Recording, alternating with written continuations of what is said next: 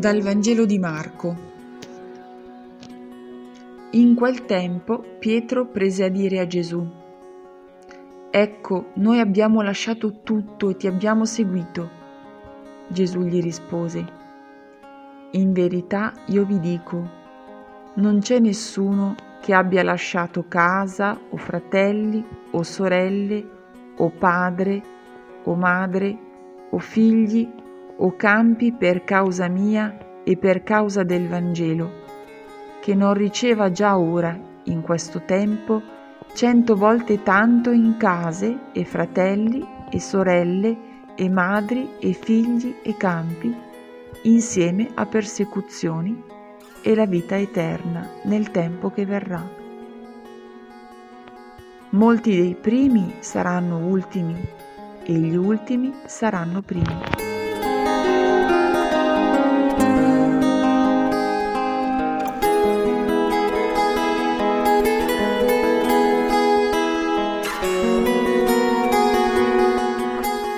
Cosa si misura la vera ricchezza?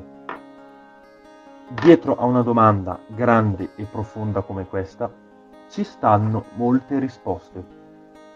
Qualcuno direbbe con l'affetto delle persone, qualcuno con i beni guadagnati, qualcuno con le esperienze vissute. Ognuno potrebbe dare la sua definizione. Gesù, anche questa volta, ci stupisce la vera ricchezza sta in una grande e nuova famiglia, in persecuzioni e nella vita eterna. Però devo rinunciare a tutto quello che ho. Non solo, il dono che Gesù mi promette non ha tempi di consegna precisi. Non si sa quando arriverà. Qualcuno potrebbe rispondere, ok, ma se non so quando arriva, sono sicuro che arriva? Le esperienze che viviamo al giorno d'oggi rischiano infatti di farci perdere il gusto e la fiducia nell'attesa. Ormai, anche se ordiniamo qualcosa su internet, sappiamo di preciso quando e come arriverà.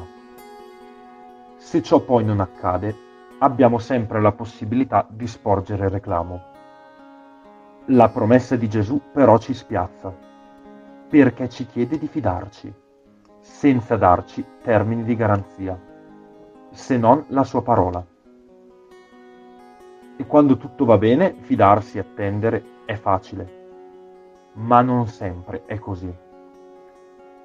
Mi sembra che il Vangelo di oggi chieda alla mia vita il coraggio della fede, il coraggio di fidarmi di Gesù senza l'ansia di ottenere risultati, ma facendolo gratuitamente per Lui.